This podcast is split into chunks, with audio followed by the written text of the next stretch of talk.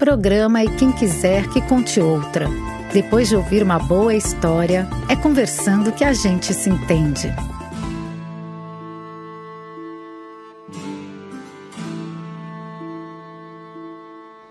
Oi, pessoal!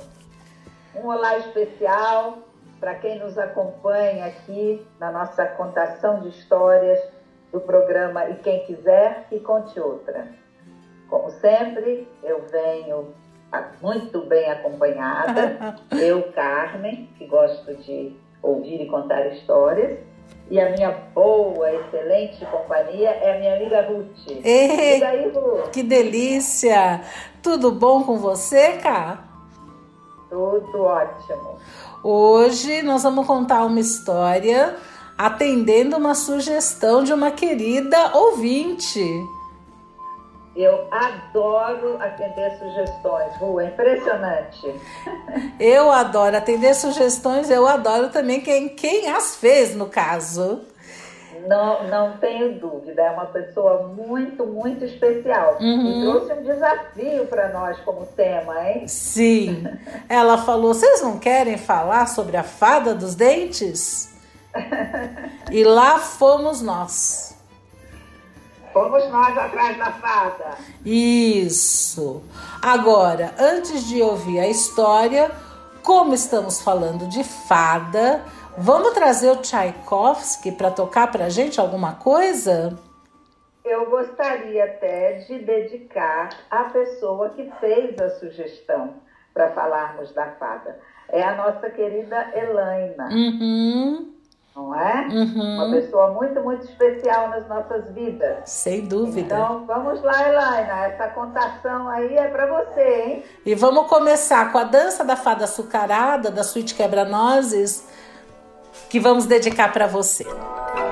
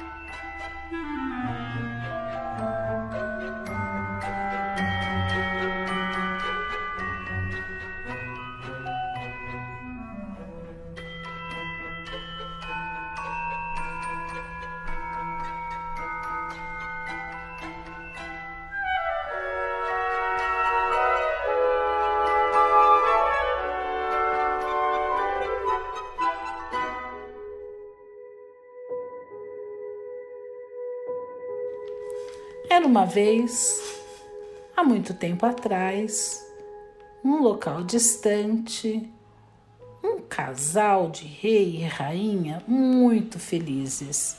Eles viviam contentes, alegres, reinavam juntos, eram muito bons companheiros, gostavam das coisas parecidas, se divertiam muito, festejavam a vida, Gostavam de convidar amigos, davam grandes banquetes, levavam uma vida muito alegre, uh, governavam o reino com, com muito amor, as pessoas eram felizes, estava muito, tudo muito bom. Lá perto existia um outro reino onde o rei era uma pessoa pesada, soturna, gostava de maltratar os outros ele ficava muito satisfeito com, com, as, malva, com as maldades. E ele ficava incomodado de ver tanta alegria no país da alegria. O seu reino chamava País das Lágrimas. Ele falou: ah, vou dar um jeito nisso, eu vou acabar. Isso aqui está me incomodando muito. E declarou guerra ao País das Alegrias. A rainha falou: meu amor, vamos embora daqui, vamos fugir. Não quero que você vá nessa guerra. Vamos, tô, tô com um mau pressentimento, vamos embora. E o rei falou para ela: Não, meu amor, Eu vou enfrentar. Eu sou homem de enfrentar, não sou homem de fugir. Você fica aqui, eu vou lá, dou um jeitinho nisso, eu volto logo. A rainha tentou convencê-lo, mas não teve jeito. Aí, todo dia de manhã, chegava a carta do seu amado rei, dando as notícias e tudo mais. Um belo dia, a carta não chegava. Ela teve um mau pressentimento. A carta demorou e chegou, e de fato a notícia era ruim. O rei tinha morrido em combate. Ela ficou muito triste, muito triste. E ficou mais triste ainda quando soube que o rei do, o rei do País das Lágrimas estava vindo em direção ao País da, da Alegria para tomar posse do lugar e fazer tudo do jeito que ele queria. Ai meu Deus, o que, que eu vou fazer? Nisso ela descobre que ela está grávida. Ai, pelo menos isso, pelo menos ficou alguma coisa do meu amado rei. O rei do país das lágrimas chegou e falou: Vou te matar, eu ganhei, eu que sou o rei aqui, eu que mando, aqui vai ser tudo do meu jeito, eu vou te matar, eu, eu não temo você, eu não quero nem saber.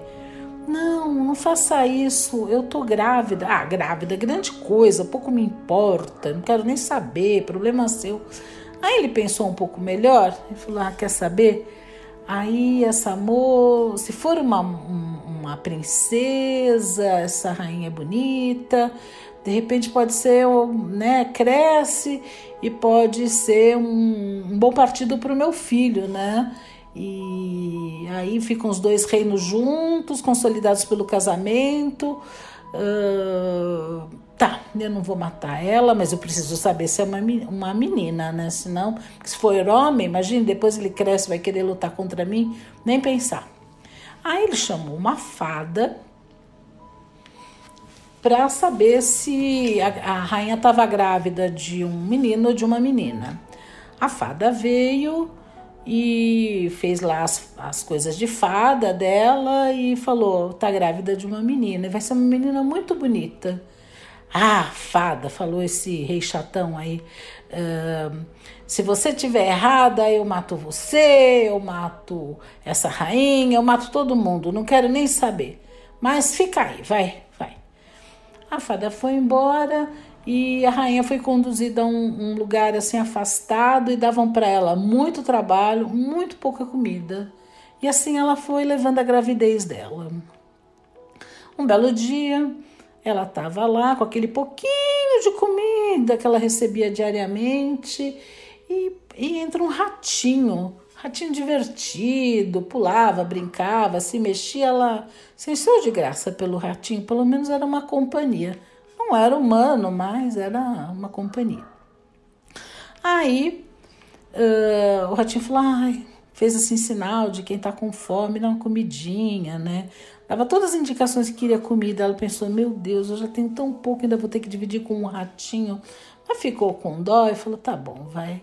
Na hora que ela deu a pouca comida que, ele tinha pro, que ela tinha para o ratinho, na hora encheu de uma comida muito boa o prato dela.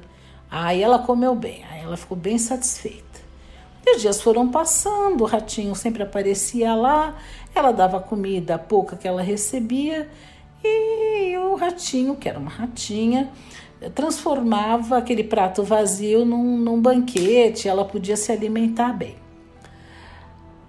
Aí, um belo dia, a barriga já estava bem grande, estava prestes ao nascimento, ela pensou: meu Deus, a criança vai nascer.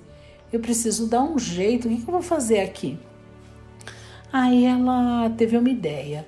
Vou fazer aqui um, uma cestinha, tem muita palha, eu tenho aqui o, o, o eu pego, eu teço uma cestinha e eu, pela janela aqui, eu consigo, né, mandar a criança lá para baixo e eu vejo se eu arranjo alguém que possa cuidar dessa criança, porque eu não quero esse destino para minha filha. Né? Eu não quero que ela case com o filho do rei maldoso, não, nem pensar. Aí assim foi. E, e ela fez a cestinha. e falou: bem, agora tá tudo pronto. Aí, quando ela contou os planos, acabar, tava conversando já com, com a ratinha que vinha lá. A ratinha ouviu atentamente, não sei o que, e ela falou: ah, quer saber? Eu vou fazer isso mesmo. Ratinha fez várias provas para saber se de fato ela era bondosa, e quando ela comprovou que a rainha era realmente bondosa, ela se transformou em fada, porque ela na realidade ela era uma fada, né? E falou: "Olha, eh, eu vi que você é uma pessoa bondosa, eu tenho te acompanhado bastante, então eu vou te ajudar." Primeiro a rainha levou um sustão, imagine. Tinha lá um, um bichinho de estimação, de repente uma fada agradeceu muito. Falou, Rainha, então, olha, por favor, me ajuda a dar um jeito de esconder minha filha, dar para minha filha um futuro melhor. Ah, tudo bem, eu te ajudo. E ela se pôs a ajudar. Uh, a rainha teve a, a menina, que de fato era uma menina, que era linda, era divertida, Uh, ela não nasceu chorando, ela nasceu rindo. E a, a mãe falava: Eu preciso pôr no cestinho, mandar. E ela abraçava, a menina ria mais. Ai, que difícil separar dessa criança tão maravilhosa. Não, mas eu, eu preciso pensar no futuro dela. Aí desceu a cesta com a menina uh, pela janela, né? E aí e a fada se transformou novamente em ratinha e foi ajudar. Quando a, a ratinha chegou lá embaixo, a fada inimiga, a fada maldosa, a Cacaline, roubou a menina. E agora tá tudo perdido. Nossa, a rainha se desesperou. O que, que vai ser agora? Quem vai criar minha filha? O que, que vão fazer com ela? Aí ela estava desesperada. No, no dia seguinte, o carcereiro veio no quarto da rainha e viu que ela não estava mais grávida, que ela tinha tido a criança. E começou a procurar a criança. Aí ela falou: Olha, uma fada do mal roubou a minha filha. O, o, o rei malvado, quando ele descobriu tudo isso, ele ficou muito bravo. Ele falou: Olha, eu falei que, que só ia, não ia te matar por conta dessa criança que ia nascer. Essa criança sumiu, então eu vou te matar, eu vou te enforcar. Aí levou a rainha no bosque, uh, começou a preparar para enforcar numa árvore, subiu numa árvore para amarrar a corda. E nisso chega a fada disfarçada de ratinha e percebe o que ele está fazendo. O que, que ela faz? Ela empurra ele com toda a força, ele cai da árvore e quebra os quatro dentes da frente. Aí nisso, enquanto ele estava lá, ai meu dente, ai minha boca, ai tá doendo, tá doendo, a fada puxa a rainha para a charrete voadora e leva para um, um belo castelo cuida dela para que ela tivesse uma boa vida.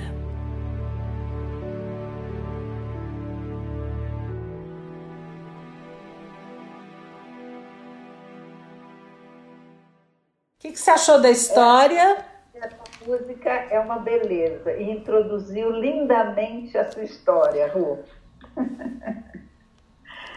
o que eu mais gostei dessa história é que a gente ouve e fala, ué, mas cadê a fada do dente?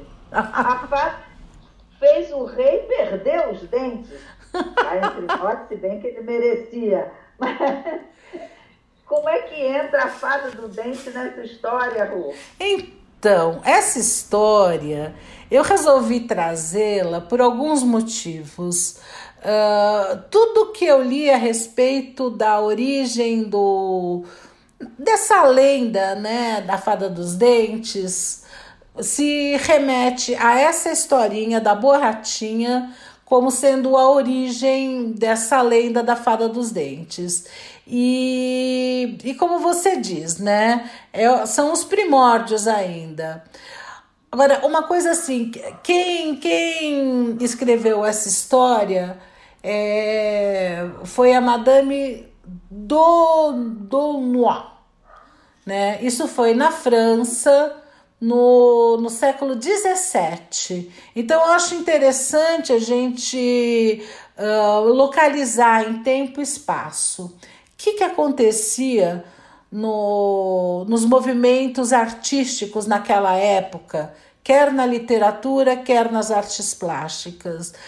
É exatamente dessa época que a gente vê aqueles quadros que parecem fotografias tão realistas que eles eram. Tão. Não tinha, lógico, fotografia, não tinha celular com todo mundo ter uma máquina fotográfica, e, e os quadros, a gente olha, eles imitavam o mais uh, piamente a realidade, eram verdadeiros retratos. E com relação à literatura, isso também acontecia. A gente estava vivendo uma época do realismo, né? Uh, aí o que acontece? Exatamente, essa moça, ela começou a escrever e ela lançou um romance, um romance chamado Romance Precioso, a história de Hipólito, onde tem um episódio chamado A História de Mira, onde tem uma fada que é a protagonista. Então imaginem no completo realismo, a, a, a, a, literatura retratando completamente a realidade, o que, que foi de inovador apareceu uma fada, né? Foi algo completamente inovador né? E, e foi ela que, inclusive, cunhou, cunhou o termo fada. Ele não era usado. Essa coisa meio mágica, meio mística, num terreno de muita realidade, é, é absolutamente novo né? E ela então quem trouxe o termo contos de fada e introduziu as fadas na história. E outra coisa que eu acho interessante colocar que é o seguinte. Uh... Só fazer um comentário, Ruth. Ah. Você falando aí é, me lembrou que na Inglaterra a, as fadas são muito presentes na, no imaginário popular Uhum. Muito mais do que aqui no Brasil, né? É, você vê, sei lá, aparecem uns vagalumes ao cair da tarde e o pessoal chama as crianças para irem ver as fadas, uhum. que é uma tradição que nós não temos. Uhum. É, então é interessante saber que no século XVII, na França, alguém trouxe essa figura para o universo de uma literatura que era até então totalmente realista. Né? Isso. Né? Interessante isso, porque eu sei da tradição de fadas, não na França mesmo, na Inglaterra. Mas ah, isso, isso é hoje, né? Isso é em outro momento, que naquela época se vivia aquela coisa da verdade nua e crua, vamos dizer assim. Tanto é que esse conto uh, que eu li, na realidade eu só li um trecho, ele é muito realista. É, ele é extremamente dicotômico, mesmo tendo trazido a figura mágica da fada, é, o rei era muito ruim, o outro rei, outro casal era muito bom, coisa muito uhum. preto, branco, sem nuances, uhum. sem nada no meio. Outra coisa interessante é o seguinte: esses primeiros, vou chamar já de contos de fada, eles eram escritos para adultos, eles não foram escritos para criança, né? Uh, talvez. Ah, mas é Ô, Ru, você falou, eu me lembrei dos trabalhos do. Lembra do Felipe Arier, que fez estudos sobre a morte, o Ocidente e tal? Uh, o pessoal fala muito da origem da infância. Uhum. A noção de criança, infância, ela é recente. Então, eu acho que é compreensível. Quando você fala, os textos eram para adultos as crianças eram vistas meio como adultos em miniatura. é verdade. É interessante né, esse aspecto. Então, essas histórias eram para as crianças, porque não tinha essa noção de criança como um momento de, de vida, assim, diferente da vida adulta. Olha que coisa. É, na realidade, ela escrevia esses contos, esses livros, para serem lidos na corte.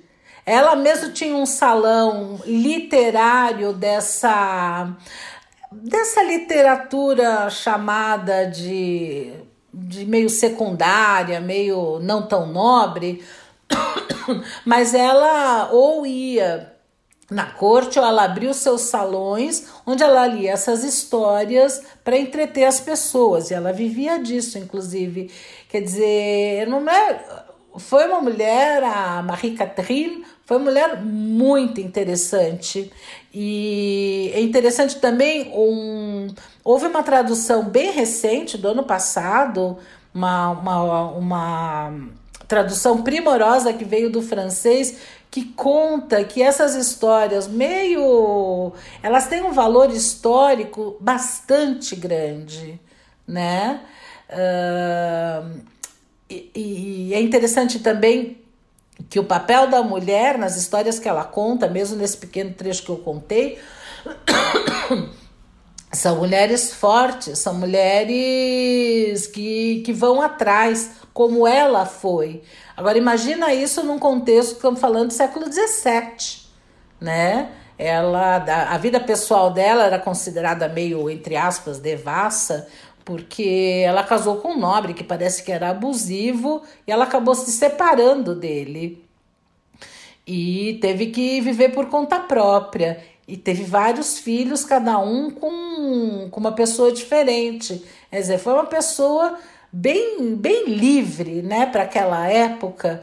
E ela tinha uma produção literária bem interessante mesmo. Oh. eu tô, você está contando e eu estou aqui pensando, né? Uh, a gente sempre fala que uh, a mulher, quando a gente olha na história, é, é sempre colocada num papel mais é, subalterno, mais submisso, mas, na realidade, a história está repleta de mulheres que foram adiante do seu tempo, de mulheres diferenciadas, não é? Uhum. E essa aí que é, criou essa história, que vai ser a base da, da lenda da, fase, da Fada dos Dentes, é uma mulher desse tipo. Exato. Adiante do seu tempo, autossuficiente, vida própria, não deu certo com o marido, largou o marido para lá. Uhum. Interessante, hein? É isso mesmo. Tanto é que a gente sabe da história dela até hoje, os escritos dela estão aí até hoje, o pessoal uh, refazendo tra traduções antigas. Então, parece que realmente ficou, marcou, tem algum valor, né? O que foi feito. Agora, complementando uma coisa que você disse, sobre o que se considerava infância e tudo mais, essas histórias todas que foram escritas para adultos, né, visando assim um público adulto, elas foram reescritas, né? Então, por exemplo, quando os irmãos Grimm e, e outros, né, pegaram essas histórias que já foram escritas e colocaram sobre uma uh, em uma linguagem mais infantil, mais dedicada às crianças. E aí, como a gente já falou em algum programa anterior, e aí teve o nome de Contos da Carochinha. Né? É, tô lembrando do nosso amigo João Felpudo.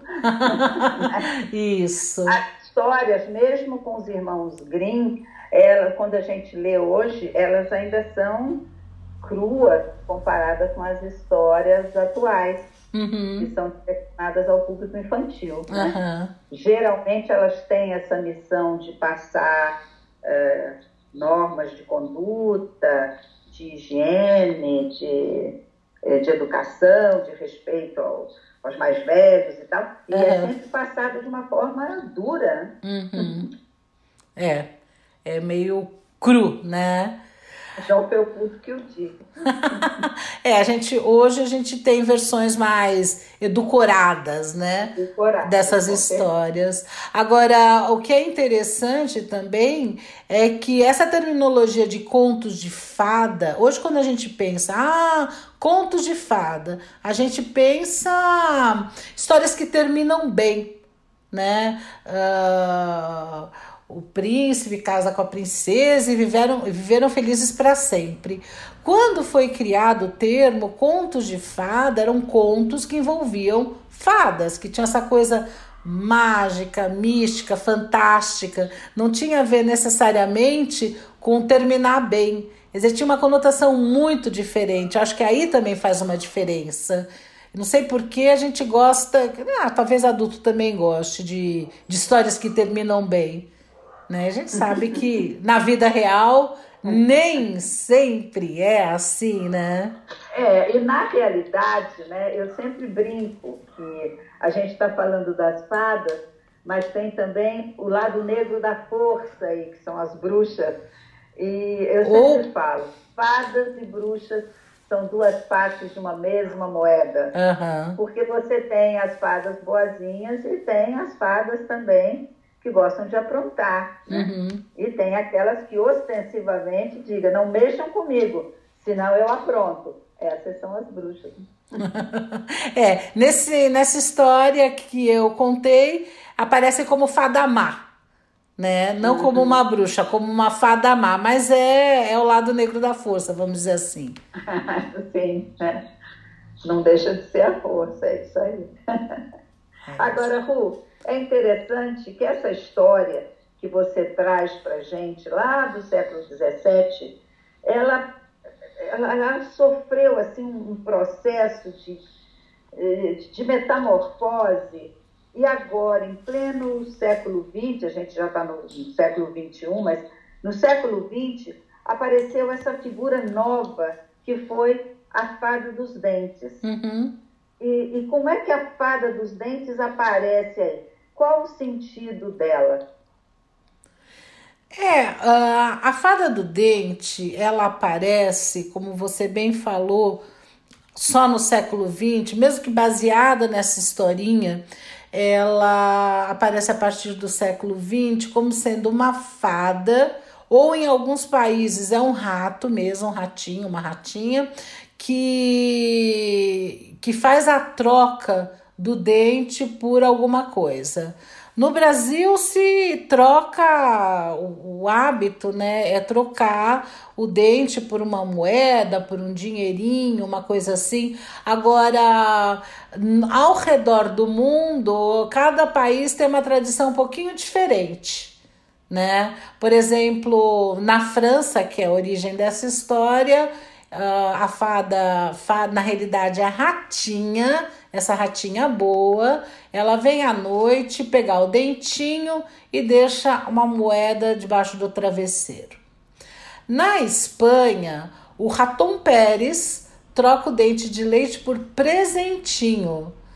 É, ele deixa um presentinho, ele pega o dente e deixa um presentinho debaixo do travesseiro, né? E ele mora junto, ele tem uma companheira, La Ratita. Na, na Itália, olha que interessante, na Europa sempre tem essa figura da fada e do ratinho.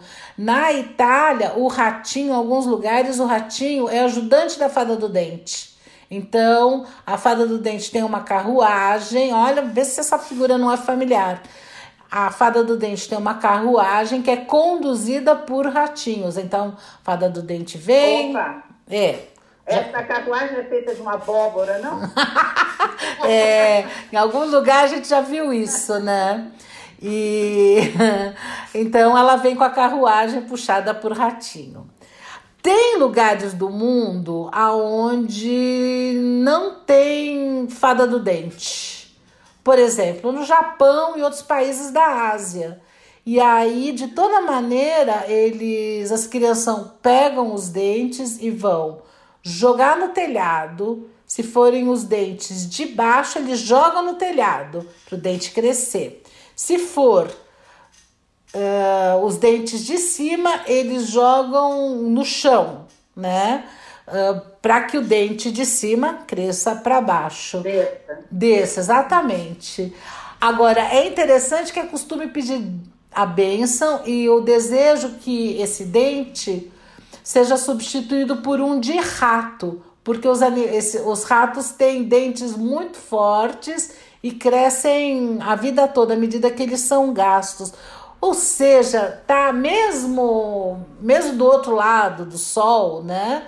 Uh, dente, ratinho, rato está próximo. É muito interessante isso. Tem outras. Fala você, você falando aí, eu estou rindo aqui com os meus botões, porque É, eu comentei que a fada do dente é, é uma, uma, figura recente, né? E, e, quando a gente começou a, a olhar para ela, eu pensei, bom, é, eu não lembro de fada do dente na minha infância. Na minha infância já faz muito tempo. Então, deixa eu consultar os meus assessores de novo. E eles não se lembram também da fada do dente, né? O meu irmão Zé, minha amiga Celinha, não. Mas eles têm a mesma lembrança que eu, que bate um pouco com essa tradição que você faz do trás do Japão.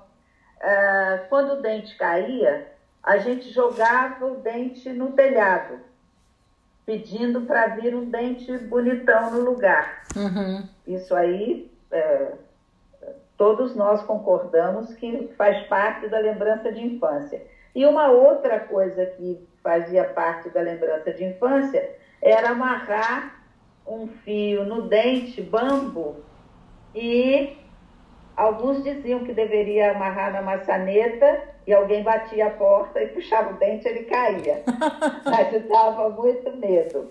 E a Celinha falou que como a mãe dela costurava, é, amarrava linha, porque não dá para você amarrar um barbante no dente, tem que ser uma coisa mais delicada, linha.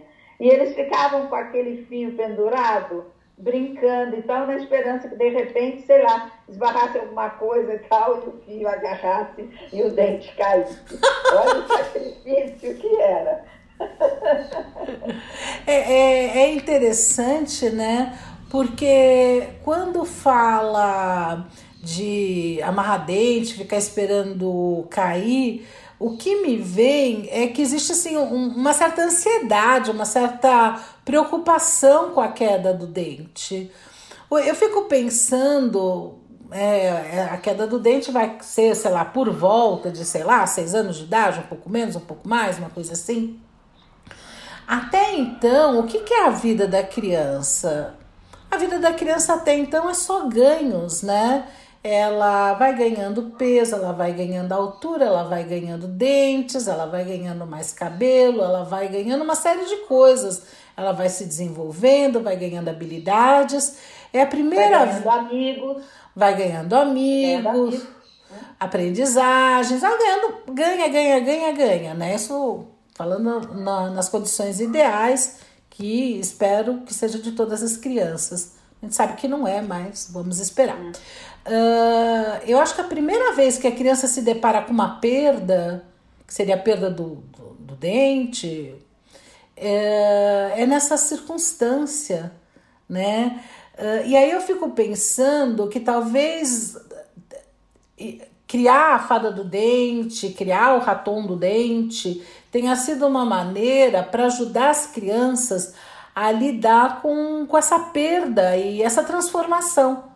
Porque a vida da criança, de uma certa maneira, a partir dos sete anos, né, quando ela entra na chamada segunda infância, ela se transforma. Ô, Ru, você tocou num ponto muito interessante para se, uh, para se analisar, para a gente olhar para ele, que trazendo a perda dos dentes como uma marca quase que das primeiras perdas na infância, não é? Uhum. é que vêm automaticamente envoltas por um sentimento de medo e insegurança muito grande. Isso. Então, nesse sentido, a fada do dente aparece como uma figura quase que acolhedora, não é? Uhum. Você está perdendo o seu dente, mas veja, tem alguém interessado nele. E eu, em troca, te dou reticências, né? Uhum. Uma moeda, um brinquedo, né? Uhum. Então, é, é muito interessante essa figura, de certa forma, acalentadora em relação ao medo. Porque isso eu lembro. A gente tinha medo quando ficava com o dente bambo. Uhum. A gente queria mais que ele caísse logo, não é? Porque puxar, se alguém vinha ajudar a torcer para tirar, doía um pouco sair um pouco de sangue, todas as coisas que a criançada que é distância, né? Uhum. Um pouco de dor, um pouco de sangue. Então a perda do dente vem nesse universo que é um, um pouco assustador de mudanças, né? Uhum. Daquilo que a gente não sabe muito bem como vai ser e o que virá depois, né? Isso. Um pouco de dor, um pouco de de preocupação com sangue e muito de medo, de receio, né? O que vai ser. O, é. o novo, ele é o novo, desconhecido, ele é assustador. Eu me lembro que eu já comentei contigo quando minha sobrinha estava na fase de alfabetização, que não ia, a alfabetização não caminhava. E minha irmã foi procurar um especialista que fez uma análise do que estava acontecendo e acabou orientando no sentido de que talvez a filha estivesse com receio de, ao ser alfabetizada, perder aquela coisa gostosa que era a mamãe ler à noite uma ou mais historinhas. Então orientou, olha, tranquiliza a sua filha que uh, ela pode aprender a ler e que não, você não vai deixar de ler para ela as historinhas antes de dormir. E assim que funcionou. Quer dizer, assim que ela pôde lidar com essa, sabe, com essa nova situação e saber que a mamãe ia continuar lendo historinhas à noite, gostoso para ela, ela seguiu no seu processo de alfabetização. Quer dizer, às vezes é como se a gente não quisesse crescer, né? Porque tá tão é, bom aqui, para que, que eu vou mudar? Tem um livro é, que há muitos anos atrás era indicado para adolescentes e eu gostava muito do título. Crescer é perigoso. o título é ótimo mesmo. E eu acho interessante essa essa história que você conta da sua sobrinha, porque é um hábito, acho, muito saudável de contar história para a criança à noite, para dormir. E, e, geralmente, quando a gente está lidando com crianças em fase de alfabetização, um, um convite que a gente faz é que quando ela começa a ler, e geralmente eles aprendem a ler letra de forma, a letra de imprensa vem depois, então é bom ter em casa livros escritos com letra de forma, que você encontra bastante, com frases curtas, frases simples, uhum. e aí a gente estimula a criança a ler junto com a mãe ou com o pai. Uhum. Então, um lê uma frase, outro lê outra. Começa uma contação de histórias diferente da anterior, em que só o adulto uhum. lia, agora a criança também começa a ler. Uhum. E, mas não perde esse vínculo. Quer dizer, a contação de histórias continua. É, cada um é um, né? Porque também o que eu vejo muitas vezes que a criança tem muita curiosidade, então esse processo de alfabetização é, é rico. Então a criança vai andando, sei lá, de carro com seus pais ou andando a pé na rua e vai lendo placa de ah, isso é lindo quando começa a acontecer. É, seja ficar lendo outdoor, ficar lendo, sei lá, a placa do carro, ou coisas que estão escritas no carro. Em geral, as crianças têm muita curiosidade, mas algumas denunciam mais essa preocupação com o que vai vir, né? E, e se você. Eu me lembrei de um filme, Rô, não lembro o nome, olha que coisa, mas lembro da cena, a cena que me marcou era passado no Canadá, os, os indígenas do Canadá em contato com é, padres católicos, né, ligados aos colonizadores. E aí o, o padre conversando com um chefe indígena e, e, e, ele pergunta o que, que é aquilo, né, aquele livro. E aí ele fala que era um livro para ele ler, né? E o índio falou que não entendia para que, que servia aquilo, ler e escrever. Aí o padre vira para ele e fala: Me conte uma coisa que ninguém saiba. Aí ele conta alguma coisa relacionada com a morte da esposa. Aí o padre escreve, chama um outro padre que estava distante e pede para ele ler. E aí a frase que ele lê tem a ver com a frase que o índio falou. E o índio fica encantado. Ele percebeu a magia da escrita. Que lindo! Eu achei bonita essa, essa cena. Nossa, que figura é. linda! É. Que figura Ler linda. Ler e escrever, fascinante, né? Fascinante. E, Mas voltando. E nessa linha, nessa linha de leitura, nessa linha de dente, eu acho interessantíssimo a gente lembrar que para a antroposofia a alfabetização deve ser, deve acontecer exatamente depois da troca dos primeiros dentes de leite, ou seja, por volta dos sete anos. Eu acho interessante essa maneira de pensar, né? Você que lida com crianças, o que, que você acha? Uh, eu acho, a, a, visão da antroposofia, eles falam muito nos setênios, né? Uhum. Que as grandes mudanças acontecem a cada sete anos, né? E realmente você, uma criança de sete anos, você espera que ela já esteja pronta para uma leitura mais fluida. Uhum. Agora, nada te impede de você trabalhar os pré-requisitos de alfabetização e o início dessa alfabetização antes dos sete anos, uhum. para que ela chegue aos sete anos com todo o instrumental em mãos. Uhum. Né? Então, geralmente, a gente espera que aos sete anos a criança esteja totalmente alfabetizada, embora a gente saiba que aqui no Brasil esse tem sido um grande problema, né? Uhum. Às vezes a criança está indo para terceira série, oito, nove anos, e ela não consegue ler ainda. Uhum. Então, essa é uma questão séria, né? Mas isso, nas escolas públicas. É isso que eu ia te perguntar, nas escolas públicas, né? É, bem. Ai, ai. Uh, vamos voltar para a fada do dente. E tem outra fada do dente que eu gostaria de lembrar, que é o seguinte: a USP ela tem uma campanha da fada do dente que, que é um pouquinho diferente. A fada do dente da USP, ela visa recolher os dentes, ela não faz troca por dinheiro, presentinho nem nada. Ela recolhe esses dentes, podem ser tanto os dentes de leite como outros dentes de adulto também, coroa, o que for, tá? E com esses dentes ela faz pesquisa. Eles consideram a visão da odontologia, né? Que o dente é um órgão e que tem células tronco e que dá para fazer bastante pesquisa com isso. Então, quem tiver interesse de conhecer um pouco mais, no www.enderecofadadodente.com.br você tem mais informações como você faz para doar o dente. E eles visam também com isso estimular a doação de órgãos né? Eu achei bem interessante trazer essa fada. Coisa que eu acho legal, é, quem lida com criança pequena que está em fase de troca de dentes, nada te impede de manter esse imaginário, essa fantasia de que você põe o dente embaixo do travesseiro, né? Não faça como na nossa época que a gente jogava o dente no telhado.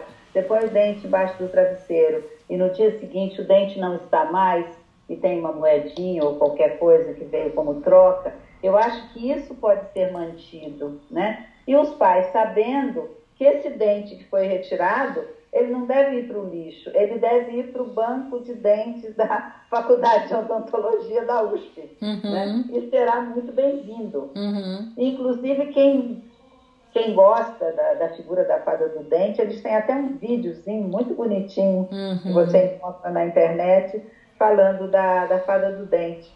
Então, você mantém a fantasia e você colabora com a ciência, é uma colaboração muitíssimo bem-vinda. Uhum. Né? É. Falamos em fada, imaginário. É, mas tem um ponto que a gente não ressaltou, que Qual? foi o que me mobilizou, ah. que é o medo. Hum. O medo. A gente falou que na infância quando o dente começa a ficar molinho e tal, dá um certo medo, dá insegurança e tal. E aí, quando a gente falou da fada do dente, eu acabei pegando o gancho do medo, indo para as lendas urbanas. Olha! Porque a fada do dente também não deixa de ser uma lenda urbana hoje em dia. Sem dúvida. Né? E eu fui para lendas urbanas. E aí o, o, componente que você tem forte o tempo todo é o medo. Uhum. Né? E lenda urbana é incrível. Todo mundo conhece alguma. Sem dúvida. Alguma Eu, ou algumas? Ou algumas. Eu lembro uma vez que na escolinha as professoras estavam trabalhando na Semana do Folclore, trabalharam as várias figuras do, do folclore brasileiro, e aí convidaram as crianças, quem tivesse em casa livro que tratasse de figuras folclóricas para trazer para a escola. Tá ok.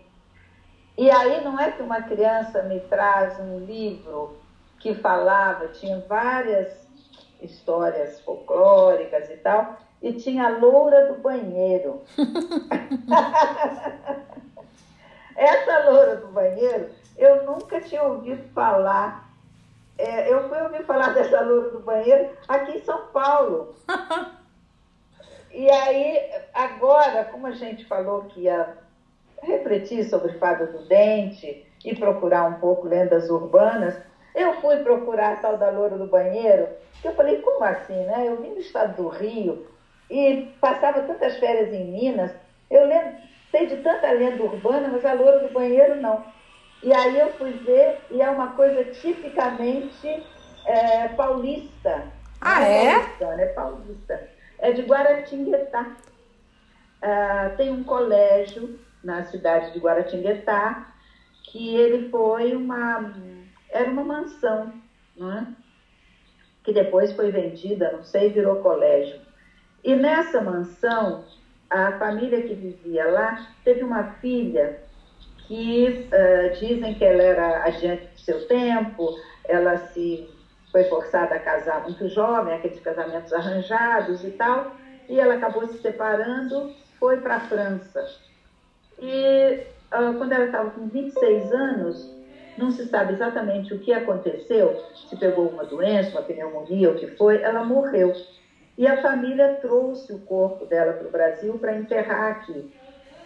E uh, Parece que foi arrombado o caixão dela, porque ela vinha com joias e tal, e foi saqueado. Então veio sem o atestado de óbito. Uhum. Não dava para saber exatamente do que, que ela morreu. E a família queria construir um mausoléu para ela no, no, cemitério. Então, enquanto isso não acontecia, fizeram uma urna e ela, o corpo dela ficou na casa.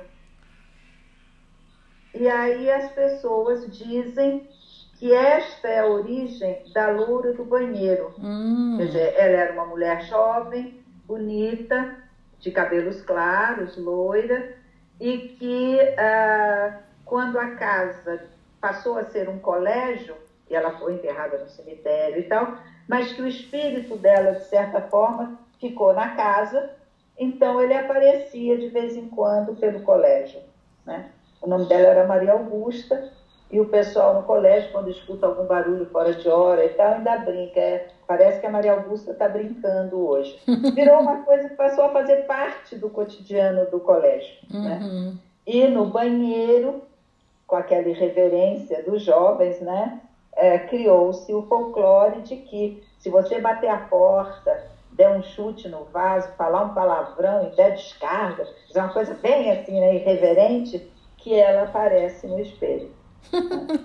então, eu falei, nossa, essa é a bendita origem da loura do banheiro, que é tão paulista e eu não conhecia.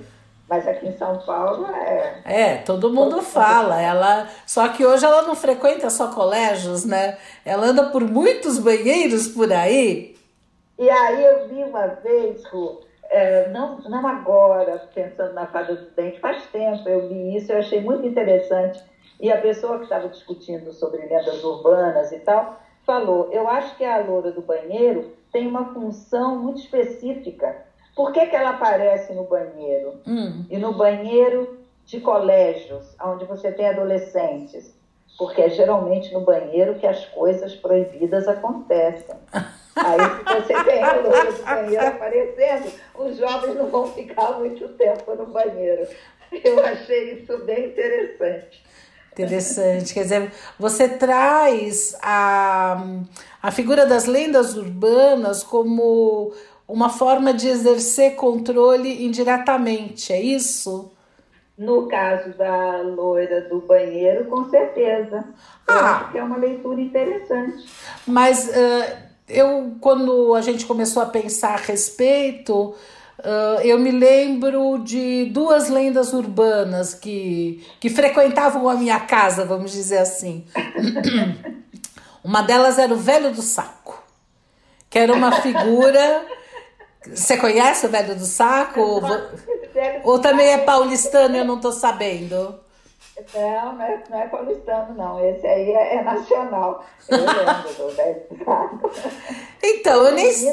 Seja no estado do Rio, eu lembro do homem do saco. É, para mim era o velho do saco, nem era o homem, era o velho do saco. Que eu nem sei como é que era, mas uh, era alguma coisa que, olha, se você não se comportar, o velho do saco vem te pegar. Exatamente. É, é assim que Exatamente. você lembra do velho é assim do saco? Mesmo, é. O velho do saco, ele, que a gente chamava de homem do saco, ele vinha atrás das crianças que não se comportavam bem. Uhum.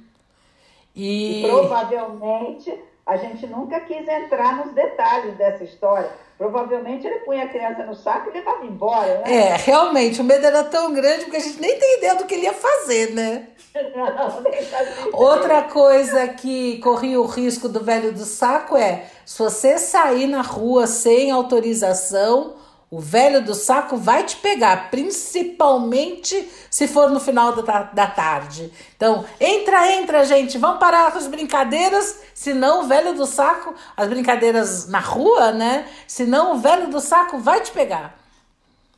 Olha que interessante, Ru. Na minha infância, o homem do saco não pegava a criança que ficava na rua brincando, mesmo que fosse até um pouco mais tarde, porque eu acho que era muito mais comum a criançada na rua na minha infância do que na sua. Pode ser.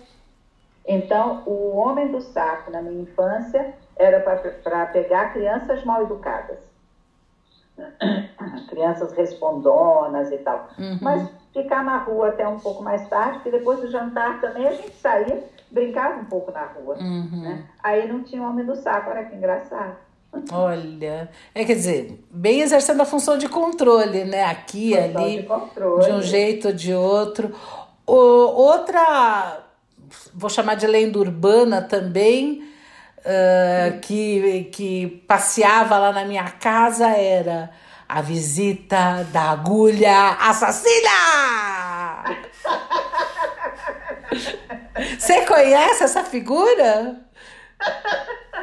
Olha, eu não sei se você vai falar o que eu estou pensando. Eu conheço uma história da agulha, mas ela não é lenda urbana, ela é verdade. Conta aí, o que, que agulha assassina é essa? Na minha casa era assim. Caso a agulha entre no seu corpo, não importa aonde do seu corpo ela penetrar, ela vai até o coração e ela vai te matar. Ué, mas isso não é verdade. Gente, isso era um fantasma. Eu me lembro, eu, minha irmã. Tinha essa história quando era criança. Nossa, eu tinha, tinha um horror. Às vezes a gente ficava, sei lá, bordando na cama, alguma coisa assim. Aí, antes de dormir, principalmente antes de dormir, era um tal de ficar procurando. A gente procurava com lanterna para ver se tinha alguma agulha que poderia entrar no nosso corpo e matar a gente. A gente ficava procurando. Você disse tudo. Eu. No colégio de freira, a gente tinha aulas de trabalhos manuais. Então, teoricamente, você fazia também alguns bordados em casa. Uhum. Eu aprendi, eu pedia para minha mãe fazer, porque ela bordava muito bem. Então, a agulha era uma coisa que era meio presente no nosso cotidiano. Uhum. E eu lembro muito bem dessa história. Eu também tinha muito medo. A agulha podia entrar no seu pé, ela subia ia direto no coração. E eu ficava imaginando a agulha caminhando dentro dos vasos sanguíneos. Eu, eu acreditava, eu achava meio esquisito, mas eu acreditava. É, eu também acreditava. Agora, o, a, as lendas urbanas, eu estive analisando as minhas lembranças de lendas urbanas são todas muito mineiras. Hum. Quer dizer, não todas, a maioria delas. Uhum. Por exemplo, o Homem do Saco, eu lembro, você também lembra aqui em São Paulo, da agulha. Agulha, eu também lembro. que a agulha vai para o coração. Mas tem outras lendas que depois eu fui olhar, elas são tipicamente mineiras. Por exemplo? E a que eu mais gostava, quer dizer, a que mais me assustava era a procissão das almas.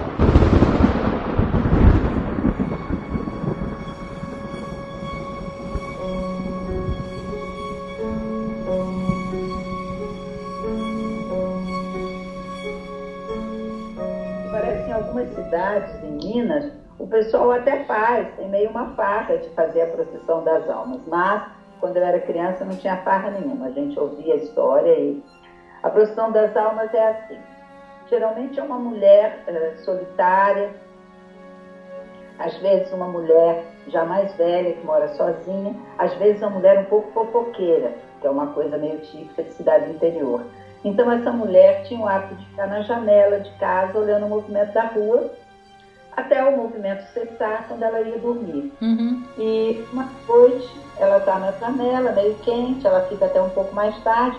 Quando ela vai sair, ela olha para a esquina e vê que vem vindo uma procissão.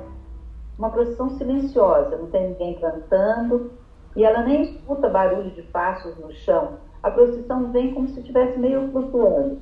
E ela fica em dúvida, né? Fala, poxa, mas o padre hoje na igreja não falou que tinha procissão, não tocou sino, Uh, ninguém está cantando, mas é uma procissão.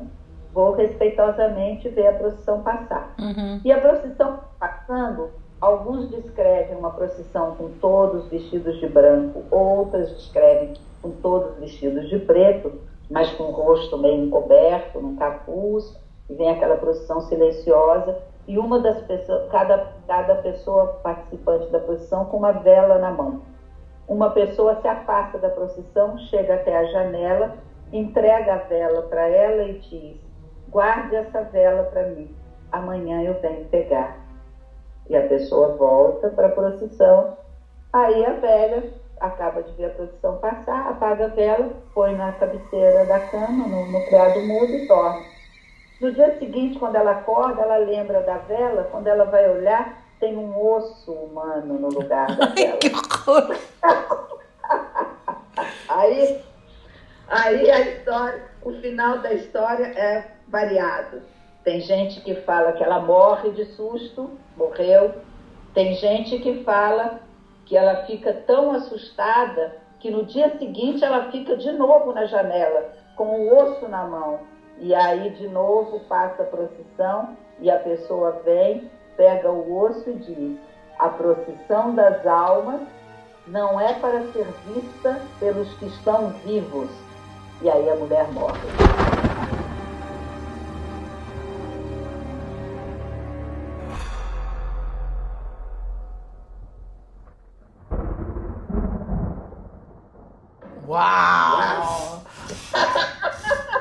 Olha, em Minas o pessoal não é para brincadeira.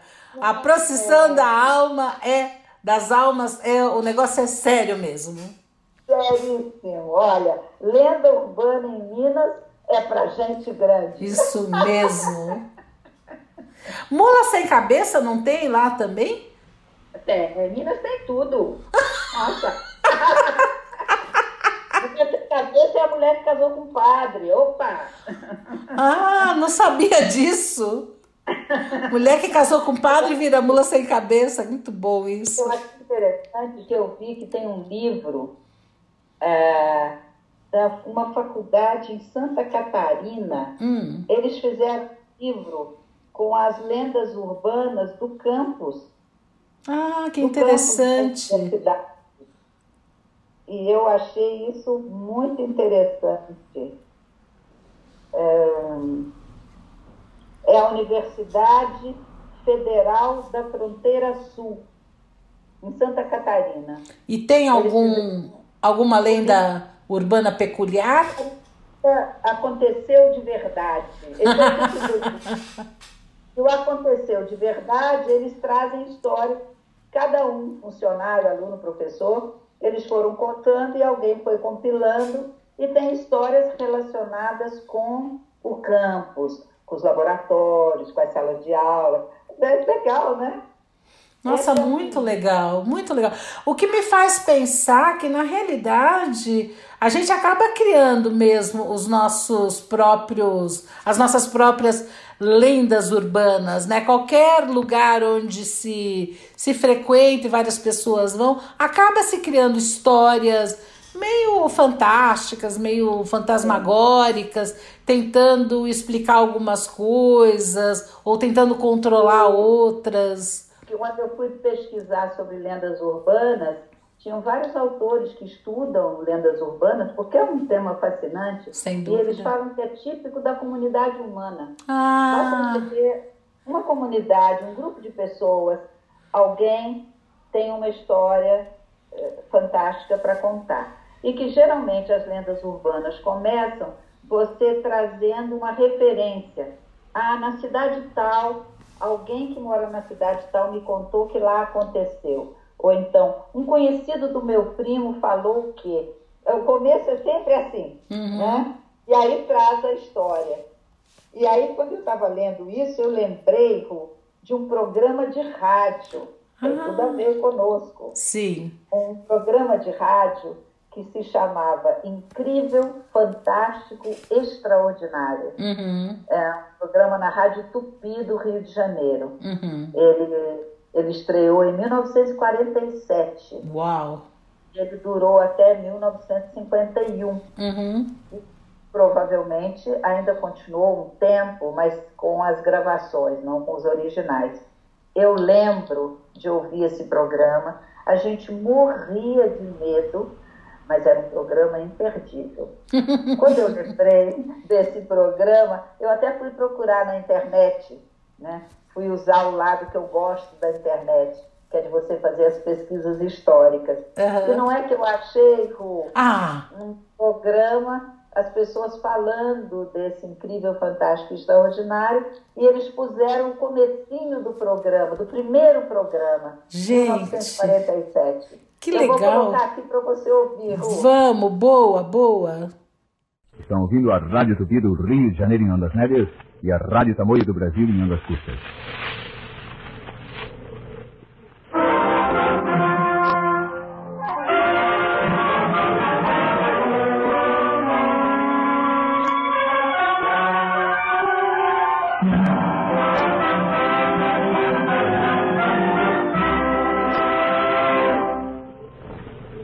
Você não acredita no sobrenatural? Então ouça.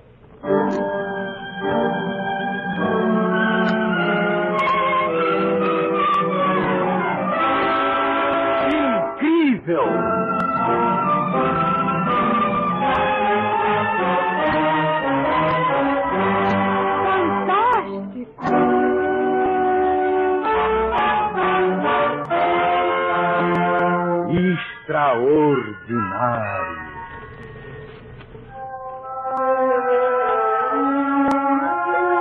Um novo programa de Almirante. Redação e efeitos de som de José Mauro. Música de Aldo Tarante. Com Almirante, José Mauro, artistas do Rádio Teatro, efeitos sonoros especiais e grande orquestra. Boa noite, ouvintes de todo o Brasil. Iniciamos hoje uma nova série de programas de assunto até então não explorado de maneira sistemática no rádio, o sobrenatural. De início, queremos esclarecer que não cuidaremos aqui de fazer sensacionalismo.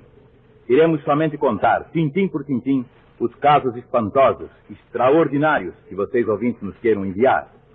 Não há aquele que não tenha uma história dessas no seu repertório. Você que aí está atento ao rádio, já terá de certo observado que numa roda, quando alguém começa a contar um caso qualquer extraordinário, todos os demais têm também um caso, ou mais, e cada qual mais espantoso. Algumas dessas histórias têm explicação racional, outras ficam envoltas em mistério. Nós vamos irradiar umas e outras. Não vamos defender nenhuma tese. Não pretendemos convencer ninguém da existência ou não de poderes sobrenaturais. Não vamos explorar teses religiosas ou científicas. Vamos simplesmente contar histórias. Sempre que for possível, vamos citar nomes de lugares e de pessoas e datas. Por isso, pedimos a vocês que nos queiram escrever o obsequio de mandarem todas as indicações que assegurem a autenticidade das histórias. Pelo programa de hoje, vocês saberão que tipos de casos nos interessam. Depois venham nos contar os que vocês souberem. Nesta audição de estreia, vocês vão ouvir quatro episódios verdadeiramente espantosos: o da aranha, o do comandante, o do Saci Pererê e o do baile. Incrível, fantástico, extraordinário.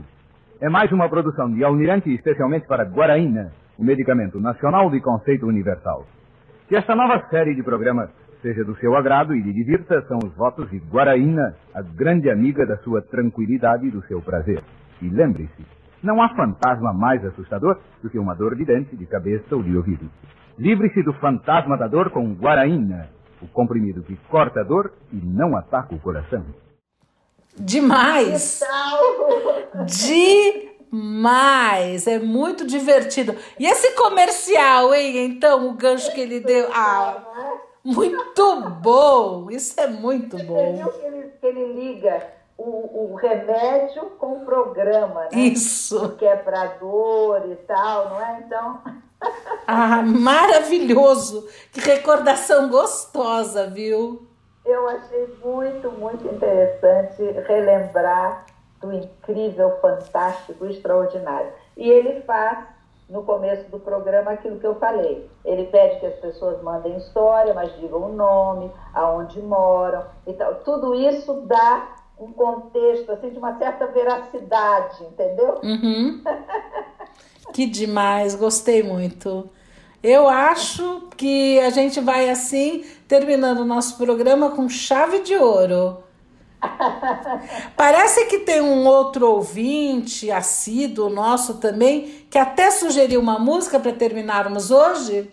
Pois é, o meu irmão Zeca, quando eu fui perguntar para ele da fada do dente, se tinha fada do dente na época dele, não tinha. E aí ele falou: ah, vocês vão pegar esse tema aí? Tem uma música para sugerir. E aí ele mandou o link da música Noiva da Cidade, do Chico Buarque. Ah, que linda! Podemos terminar com ela? Sem dúvida. É muito linda. Obrigada, Teca. Obrigada, Elaina. E quem quiser... Que conte outra. Até a próxima. Até!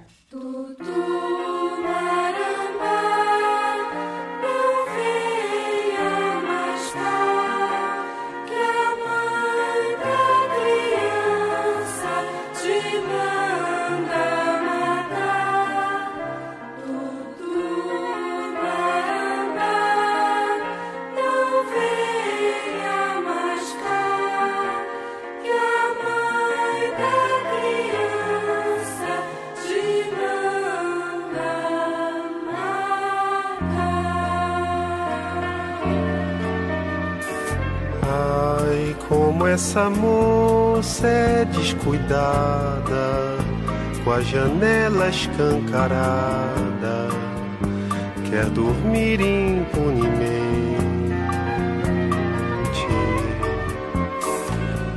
Ou será que a moça lá no alto não escuta o sobressalto do coração da gente?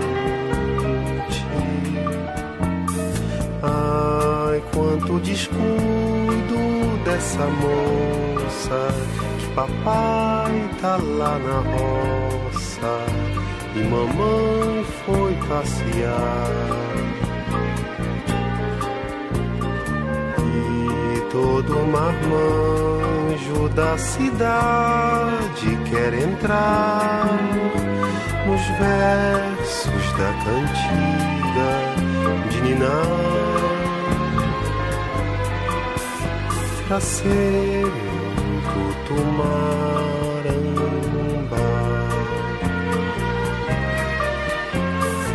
Ai, como essa moça é distraída, sabe lá se está vestida ou se dorme transparente. Ela sabe muito bem que quando adormece está roubando o sono de outra gente. Ai, quanta maldade há dessa moça e que aqui ninguém nos ouça ela sabe enfeitiçar. Todo marmanjo da cidade quer entrar nos sonhos que ela gosta de sonhar e ser